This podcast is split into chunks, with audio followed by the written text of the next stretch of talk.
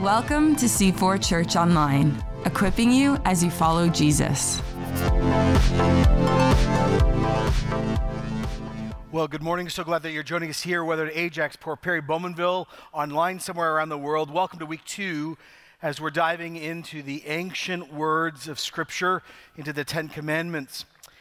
The word of the year in uh, the Oxford Dictionary in 2016 was the word or the phrase post truth. We hear this all over the news. We hear this in social media posts all the time. That's her truth. We should let him share his truth. Now, if you just let the linguistics have authority, you know that that in itself is contradiction. There's truth, and then 15 years ago in ancient times, we had another phrase for this. It was called your opinion, not your truth. See, truth is not based on experience alone. It is not based on perception alone. There is truth. There is absolute truth. There can be 14 opinions about something, but there is what happened and what did not happen. And we need this more than we have ever needed this before. David Brooks, famed New York uh, columnist, in his brand new book, the, the Second Mountain, has said it best. Listen closely to his words. We're drowning in freedom. We need direction. We're looking inside ourselves to discover inner passion when we should be looking for causes to serve others. We can no longer tell right from wrong. We should be drawing on the wisdom of the ages. We need to now live in a second mountain, a life committed to others. He says we need guidance for life. Thinking on universities, he says students are taught to engage in critical thinking, to doubt, to distance, to take everything apart, but they are given almost now no instruction how to attach things back together, how to admire things, how to swear loyalty to things, how to copy or to serve. And this is the great phrase the university system, like the rest of now North American society, is now information rich, ready? And meaning poor. This is why we must go back to the faith of our mothers and our fathers, back to God's ancient word, back to the well worn paths of life, back to the Ten Commandments.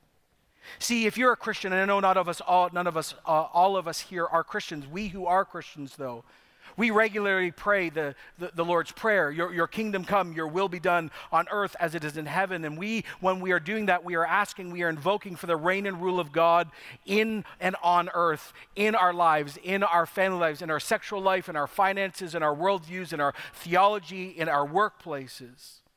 And of course, the Ten Commandments is actually what we're praying to invoke. Now, before we get to the traditional two first commands, let me take a moment to do a review from last week so we're all on the same place, whether you're a seeker, a skeptic, a brand new believer, or you've walked with Jesus for years. Exodus 20 is not the only place where the Ten Commandments are found. There is eight other full or partial summaries of the Ten Commandments. You can find them in Deuteronomy 5, uh, Psalm 15, Isaiah 33, Micah 6, Isaiah 56, Amos 5, Habakkuk 2 and Leviticus 19. The point, the reason why I bring this up is because they are embedded across the whole Old Testament and they set the foundation for worship, life, and worldview. So, what are they and what do they do and what do they not do and why does it matter? First and foremost, the Ten Commandments reflect God Himself. God did not just wake up one day and go, I don't think I like murder. Why? Well, I don't know. No, no. The Ten Commandments are not laws or ideas separated from God. They stem from the divine DNA. They are divine DNA. See, when you see the Ten Commandments, you are literally seeing the character of God Himself. God says no to murder because he's a life giving God. He hates stealing because he's a generous gift giving God. He rejects adultery because he's a covenant keeping God. He says no to idols and other gods because he is embodied truth and it breaks his heart and actually makes him angry that humans or the demonic try to replace him and in people that he loves. It was J.I. Packer, the great Anglican thinker, that simply said, God's law expresses his character. It reflects his own behavior, it alerts us to what God will love in us and will hate to see in us. It's a recipe for holiness. It's consecrated conformity to God, which is his true image in humanity. Now, the second and third purpose of the Ten Commandments act like a double edged sword, like two sides of one coin, or the beginning and the end of a book. See, when you see all of God in His perfection, if you literally just open up the Ten Commandments and read them for face value and then look at yourself in the mirror, you will know how quickly our sin is so close and real and consuming.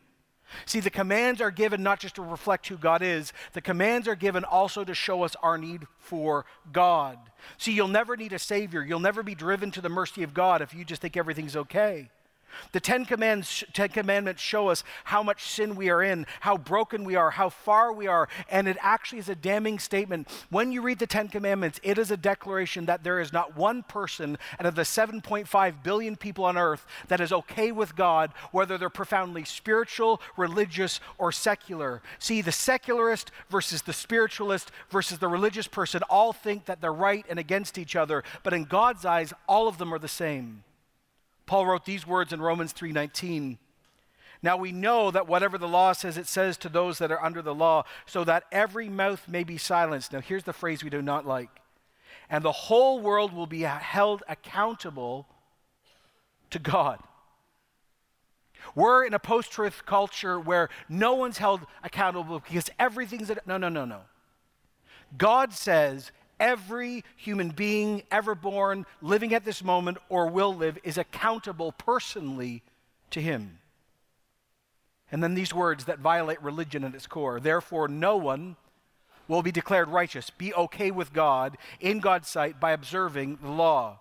Rather, through the law, we become conscious of sin. So when you open the Ten Commandments, you see who God is, how holy He is, how other He is. When you read the Ten Commandments, you see how lost we are, how broken we are, how we break His law and heart all the time. We become conscious of sin. And at that moment, when you realize, when we realize we cannot be saved by obeying the law because it's impossible to do it perfectly, and we see our sin, then there is a decision to be made. Either you can run towards God and see if He might be merciful you can invent a God that you feel like he's okay, so you can get along with it. You can say God does not exist or pretend like he does not exist and run from him.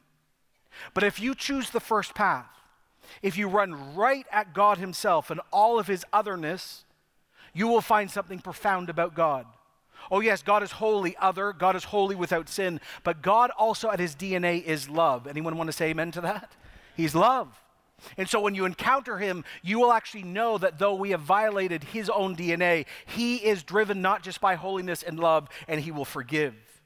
And once you experience the forgiveness of God, then the Ten Commandments take on their last form for you.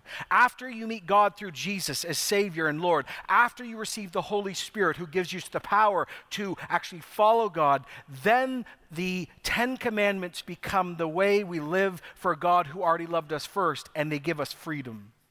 As Packer said, these 10 directives, these 10 life giving laws embody the Creator's intention for human life, are here presented as a means of maintaining a redeemed relationship already given to us by grace. In other words, the 10 commandments aren't given to unbelievers, though it would help society. The 10 commandments are given to those that already know God personally. This is grace. This is mercy. This is actually what forms the context. Remember, we talked about this last week. God gave the Ten Commandments to those he already knew. Exodus 21, and God said all these words I am the Lord, your God, who brought you out of Egypt, out of the land of slavery. Because I'm Yahweh, because I'm your Savior, because you could do nothing, and I showed up in Egypt, and I sent Moses and did all the plagues, and I got you out because I love you, because I swore to Abraham that I would love you, because I have loved you first. Now I give you these Ten Commandments. And why does He give them? So, so we keep the relationship intact? No, no. So it's the key to get in? No. It keeps the marriage healthy. So we're already made right. We're already justified by God's own work. He's already redeemed us from slavery. As another said, God is redeemer and rewarder. The God who redeemed the Jews from the Egyptian slavery is the same God that has redeemed Christians from the bondage to sin and Satan at the cost of Calvary. So now the Ten Commandments become most important to us post relationship. In other words, we are called after we've encountered the Father through the Son by the Spirit to look like the God who has loved us first. It's an old word we don't use in church anymore, but we need to bring it back. It's called sanctification, holiness, right living. And what does a sanctified life look like? It looks like the Ten Commandments. And of course, Jesus summarized this in Matthew 22 37. He said, Love the Lord God with all your heart all your soul, all your mind. This is the first and greatest commandment. Oh, and the second is like it love your neighbor as yourself. All the law and the prophets hang on these two commandments. In other words, Jesus is saying the most important thing is to love God and love others. Well, what is the Ten Commandments? It's loving God and loving others. So after God assures him, assures them of his fatherliness, his love, his commitment to them, then he declares the first command. Not before, after. And here's what he says You shall have no other gods before me. This is the greatest call to be countercultural. This is the greatest call to be different. This is the greatest moment of freedom and offense. To be separated from all the other nations and to be a holy nation that reflects God Himself.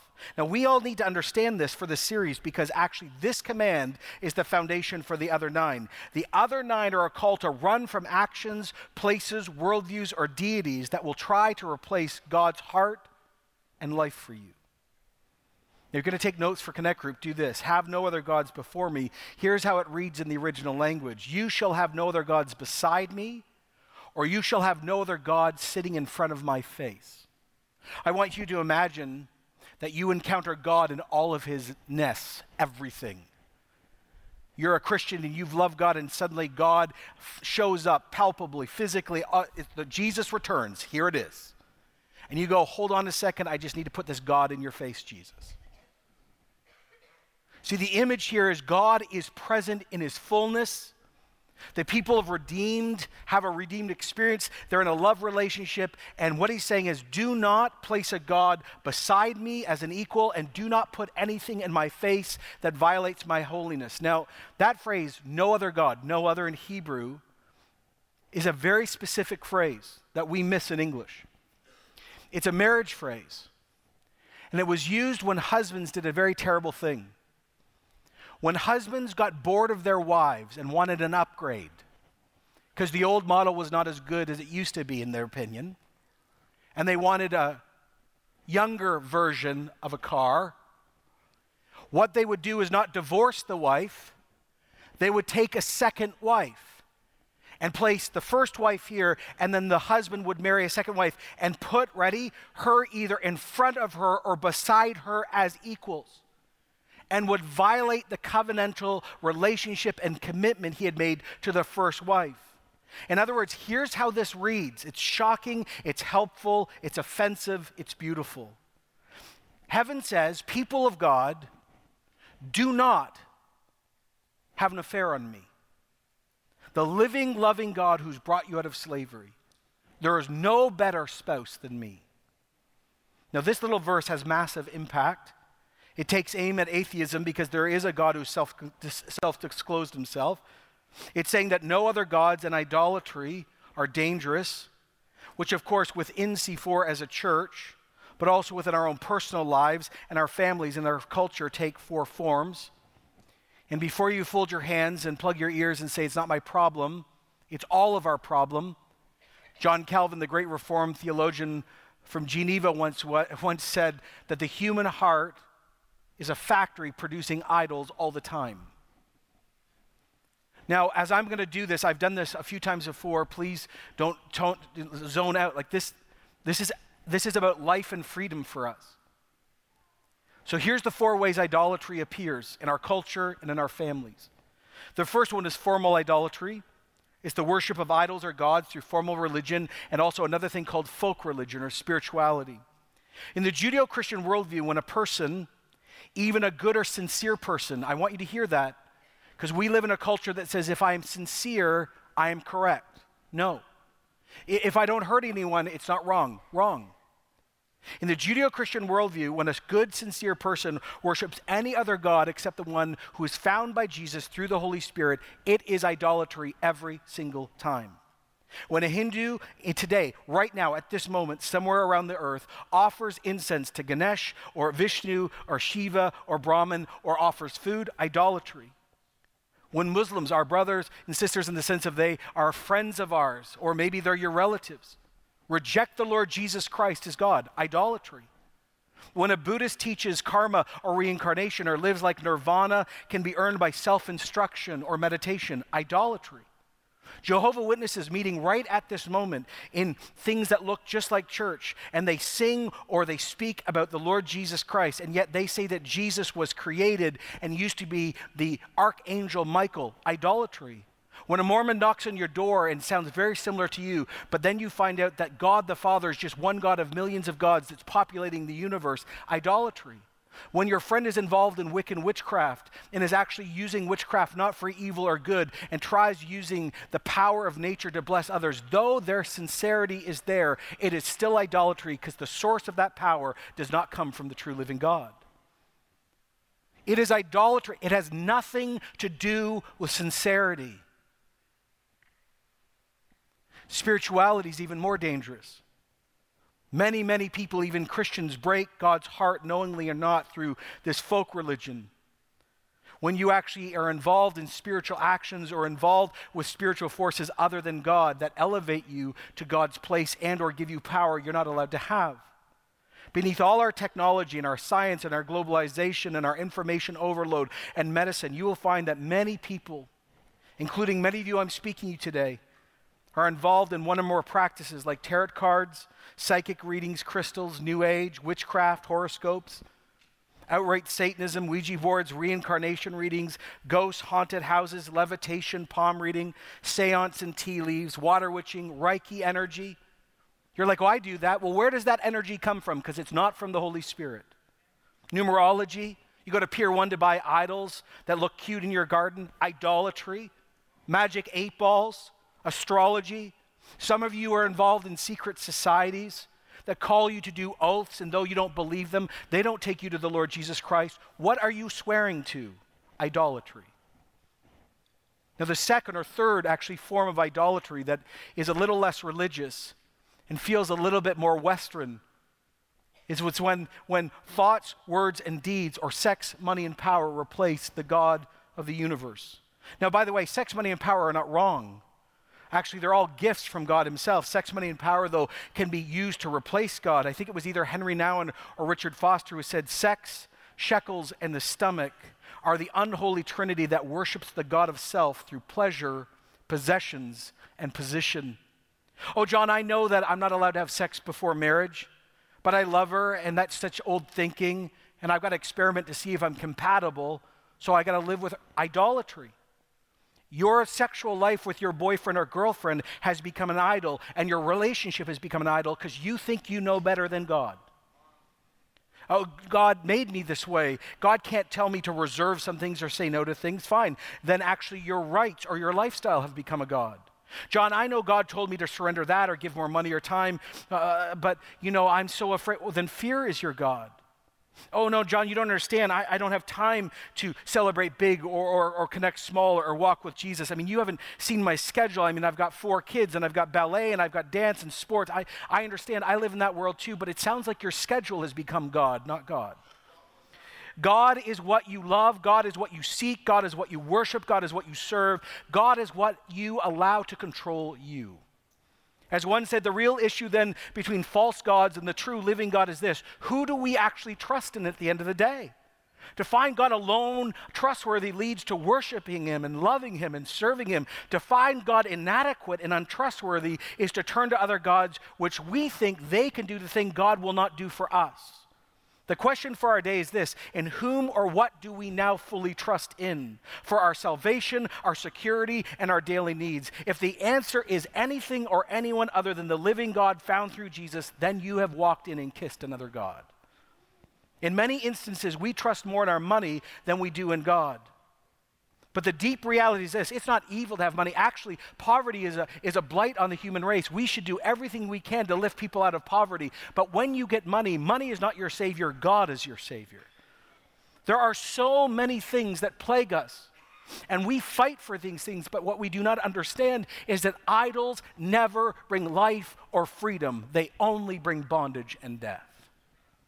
Whether it's formal religion and idolatry, or it's spirituality, or it's sex, money, and power, it's the last one that's the most subtle. It's the last one which is most dangerous to we who are Christians.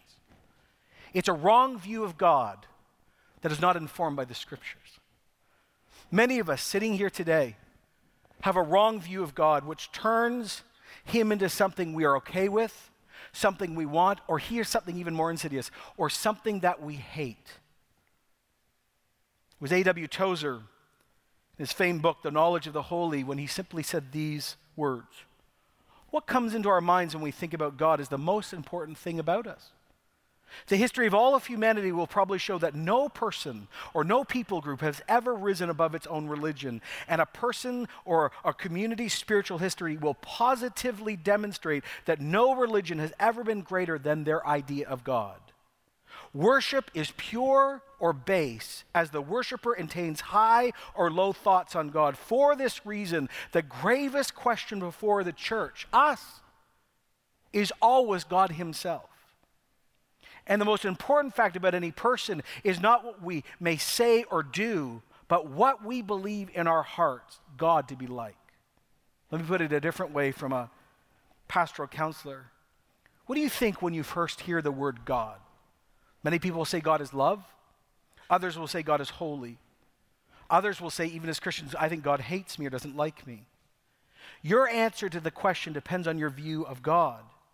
Your view of God determines how you walk in life. If you view God to be non existent, you'll live like He does not exist. If you believe God does exist, but He doesn't really care about what goes on in your life, then you'll live your life accordingly. But if you truly lean in, if you truly believe with all your heart that He loves you, with a holy, redemptive, never ending love, then you will worship Him with all that you are. One last thing before we leave verse 3.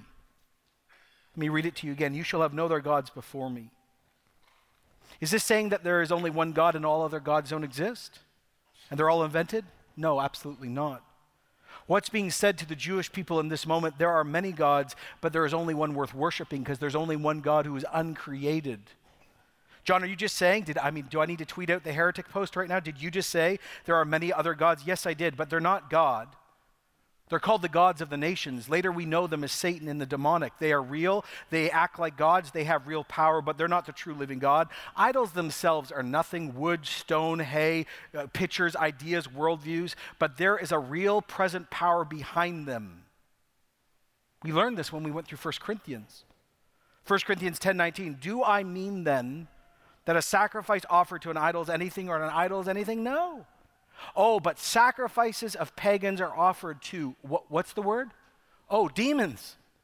Not to God. And this is written to Christians, by the way. I don't want any Christian to be a participant with demons, which implies as a Christian you can be. In other words, what we're learning when we read the Ten Commandments and see it through the lens of the New Testament, we saw this last week too. When God overcame the gods of Egypt by the plagues, he was declaring that he was stronger than all these other gods. And he was basically saying, as one person wrote, Look at what I did to the gods of Egypt. I beat them at their own game, I beat them on their own turf. Uh, turf. I'm alone worthy of worship. See, he writes, the first command gets to the heart of what it means to be God's people, not only in terms of what the Israelites have left, but also in terms of where they're going. See, what is the promised land? The promised land is Canaan. What was Canaan? Canaan was a nation full of idol worshippers, and God was basically saying, I've just taken you out of idolatry, and the land I am taking you to is filled with idols. And if you don't get this right now, that idolatry violates everything, you will go to the promised land and you will go back to Egypt in your heart and don't even know how you got there again. So God moves in greater detail and he says, Look, command two. You're to not make yourself an idol from in the form of anything in heaven above, earth beneath, or the waters below. This is talking about religious idols specifically, not all images. He says, You shall not bow down to them or worship them. Now, everyone lean in. For I am the Lord, your God. Oh, and I'm a what? Jealous God. Jealous God. It was in 2008, the very first time I had preached through the Ten Commandments in our community. And I remember back then I was watching a webcast by Oprah when people could call in by Skype in that ancient technology. And asked Oprah, one Christian said to Oprah, Oprah, I'm, conf- I'm, I'm just, I'm confused because she was promoting a brand new book called A New Earth, which was a famous New Age book. And she says, How do you reconcile what you're promoting, which is overtly New Age, in your Christian belief? And so oh, this is what Oprah said. This is actually the script. I've reconciled it because I'm able to open my mind about the absolute indescribable hugeness of that which we call God. Notice the language already. It's this next phrase I, Oprah, took God out of the box. Wow. Because I grew up in a Baptist church, and, and, you know there were rules and belief systems and indoctrination. And I happened to be sitting in a church in my late 20s, and this great minister was preaching about how great God was, omniscient and omnipresent, and God was in everything. And then he said, The Lord thy God is a jealous God, obviously King James Version. And, and I was, you know, caught up in the rapture of the moment until he said jealous. And something struck me, she said. I was thinking God is all and God is omnipresent, God is in God is jealous question mark. God is jealous of me, and something about that did not feel right in my spirit because I believe that God is love and that God is in all things. Side note, that's not Christian at all, that He's in all things. And so that's when the search for me began to go beyond doctrine and find something more. Now, I watched in the next 24, 48 hours, and a lot of Christians bashed her online. Some were trying to reach out to her, but my heart broke. Oprah is an a brilliant leader. She's done so much good for the world. But in that moment, my heart broke because she missed the great love and power and work of God because she made the fatal, fatal mistake of connecting this to the modern word for jealous and in the end bought into idolatry and rejected the God of scriptures. God's not suspicious of Oprah or wrongfully envious of her success or distrustful this idea of jealousy comes from one who is married and loves his people and is jealous for them. In other words, as one wrote, jealousy is that emotion by which God is stirred up and provoked against whatever hinders the enjoyment of which he loves and desires. The greatest insult that can be done against God's love for us is to slight it or embrace a lesser, more base love. Such idolatry is labeled spiritual adultery in other parts of Scripture because it breaks the covenant that exists already between God and his people. It's adultery. Oh, let me make this clear God is not some out of control husband who won't let his wife go out and live a life and is always stalking her online. That's not the jealousy. Our God is love, joy, peace, patience, kindness, goodness, faithfulness, gentleness, self control. He is perfect. He is holy. He is loving. I want him stalking me because I can't lead myself, but he can. He's jealous. And Oprah missed the point, and in the end, because she missed the point, she created a God she is comfortable with. You shall not bow down or worship them, for I am the Lord your God. I'm a jealous God, punishing children for the sins of their fathers to the third or fourth generation of those who hate me, and showing love to a thousand generations of those who love me and keep my commands. Now, this is Hebraic uh, poetry. Don't like work this out. Well, if I commit adultery, we've got four generations and they're out. No, no, no, stop. What this is saying is simply this what we do with God or idols affects the generations after us.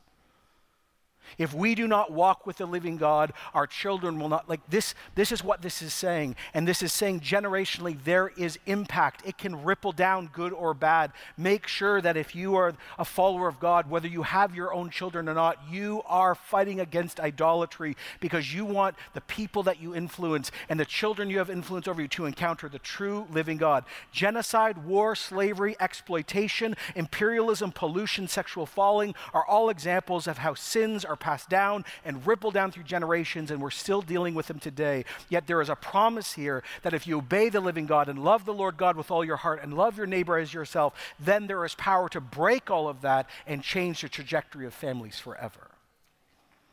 So, for you who are seeking, you who are skeptical, you who are not Christians here, or you're Christian in name only, this is the challenge to you in this moment to see God who He really is, and to see lesser gods for who they are, and to see you for who you really are. For 2,000 years, we as Christians have confessed that if you truly want to know who God is, all you know, must do is look at Jesus. Colossians 1:15 Jesus is the invisible uh, the image of the invisible God he's firstborn over all of creation. Again as one wrote in Jesus as in all of God's self-disclosure throughout the Bible there is a combination of pity and purity. There is passion and there is power. There is a slowness to anger, and there is also a coming severity of judgment. that should humble every single one of us to our roots and move us to cry out, Lord, have mercy. To you who have not embraced God yet through Jesus, here's the challenge, as another wrote The decision before us is not between atheism or God. It's an issue, it's not an issue of God or no God. That's not even the choice of the table. The question is, which God will you worship? The true living God that came to us in Jesus or a substitute God? See, even atheists believe in God because they run their world like they are God. it's so important that we understand this. We will always look beyond ourselves to something. The something helps us make choices in life. It gives us a set of values or priorities that serve as reference point. It becomes the determining factor. And so gradually, we may not even catch it, we begin to always look like the God we worship. Every God stamps the worshiper with their own trademark. Right now, whether you know it or not, the God that you worship or the gods you worship is leaving a mark on your own life. Martin Luther, the great reformer, said, Whatever then your heart clings to, whatever your heart relies on, oh, that properly is your God. We must let God be God, the true living God. That's why the Bible is so fiercely opposed to idolatry. The greatest sin described in the scripture is not breaking the commandments, it's idolatry. Idolatry, he writes, is misplaced allegiance, making a commitment, having a love and a priority, a God which displaces and dethrones the true living God.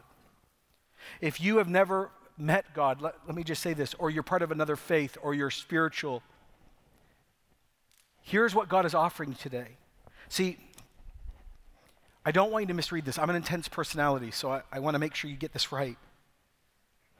God is not like a dad who's pacing in the basement when their son or daughter makes a terrible mistake and it's like, ooh, stupid child, I wish you just get it.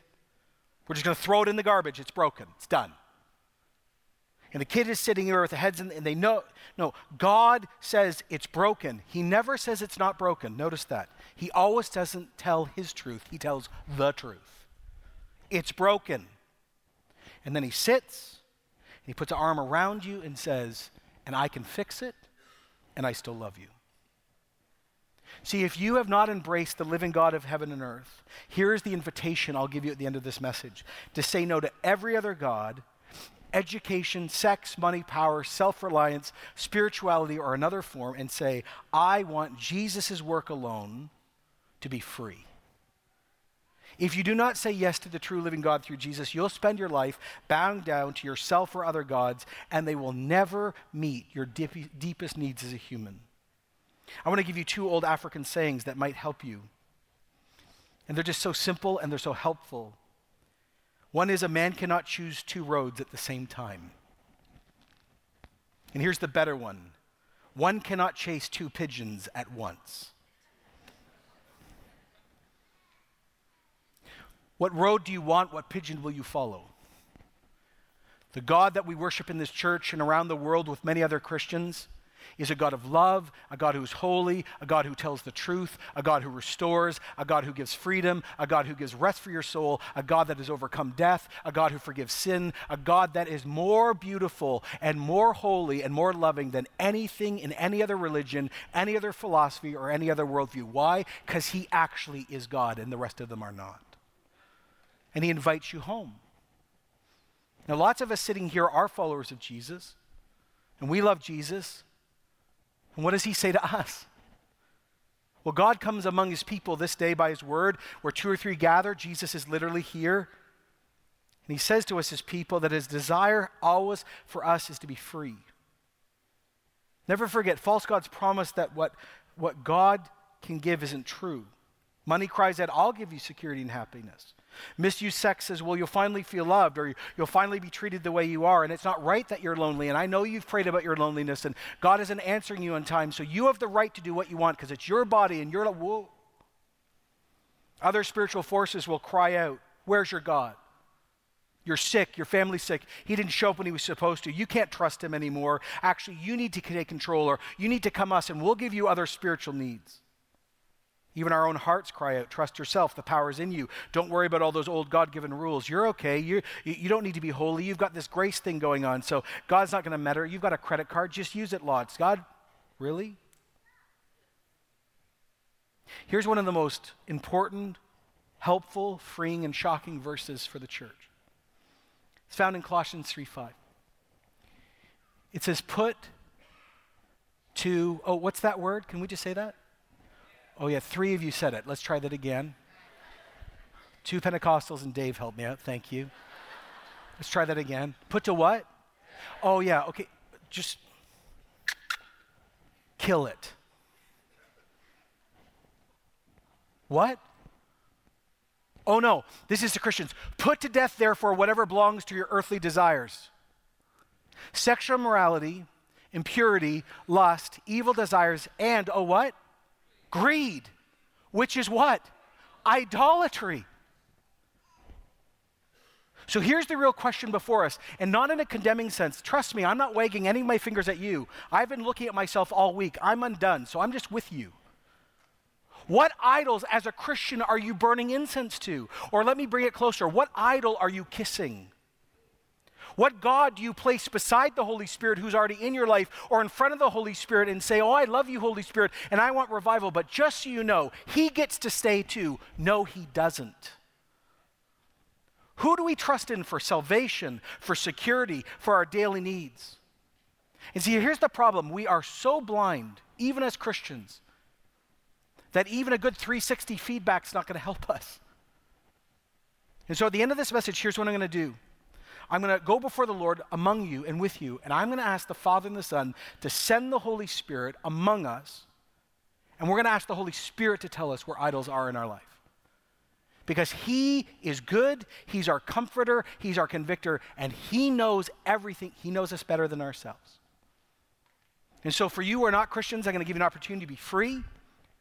And then I'm going to ask the Holy Spirit to show up in great power across all our sites and beyond, and ask the Holy Spirit to say, That is an idol. And why am I doing this? Why do we need to do this? Why? Remember why we started this series? Because God has decided to do unique, sovereign things in this church, not because we're better, because He's ordained it. And not only that, we spent all these weeks on spiritual gifts, which was amazing. We found out how much the Holy Spirit has been given to us, all the gifts, and then the Holy Spirit came to us, and what did He say? And now you know how much power is in your hand. I want the holiness of this church to grow exponentially. Why? Because I do not want my spirit to be grieved. Why? Because I want the world to know that God is real and He can be found again. So, there's this moment where we're going to open our hands and say to the Lord of heaven and earth, anything that is an idol, I'm requesting you show it in my life now. And here's the last thing. Here's where I end before we pray. When is the last time in your devotions, your walk with Jesus, you said to the Lord, Thank you that you're jealous for me? When's the last time you actually said to God, You're a jealous God, and you weren't afraid as a Canadian to say that? God's jealous for you. What does that mean? That means that God is going to defend his relationship with you. He elected you, he called you, he thought of you while Jesus was dying. He decided before the beginning of time you'd be his child, and he is not going to let this marriage die. You're not strong enough to kick him out, and he will take no other adulterous partners. He is jealous for you, and thank God he's jealous for us because we're not enough jealous for him. I was sitting in church last week in London with 8,000 other church leaders from 80 nations at Alpha. It was a, whole dysfunctional family was there. It was great. And then I went to the service after, this small little Anglican church. And it was John Stott's old church, actually. Some of you might know that name. And it wasn't connected to that conference. It was just a, a service at lunchtime in the business district of London.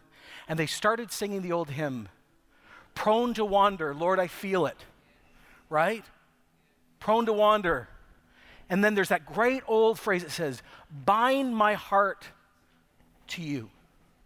And I was sitting there, it wasn't my style that I usually like in worship, a little bit more classical. But I was like sitting there going, oh, that's it. Thank you that you're so jealous for me because I am so prone to wander from you. So would you stand wherever you might be and let's let's pray a few different things. Number one, this is for you who are unbelievers or seekers or skeptics or atheists or agnostics, or you're part of another faith or uh, involved in witchcraft or New Age, but you have not exclusively trusted in Jesus. Here's what you need to pray God, you're God, and I'm not. And I repent for my idolatry. worshiping other gods or worshiping myself or trusting in me, I repent. I need Jesus to save me from my sin. I'm going to confess that Jesus lived, loved me, died, and rose physically from the dead to break the power of sin, death, and the demonic in me. And I turn from idols and I say yes to the true living God. Forgive, I can't earn this, so forgive me in my sin and help me to become your child right now in Jesus' name. For the rest of us, if you would open your hands, that would be great.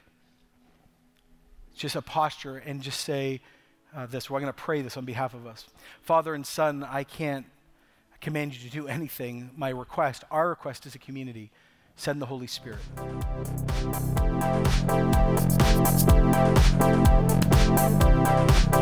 Thanks for joining us. To connect to the ministries of C4, visit c4church.com.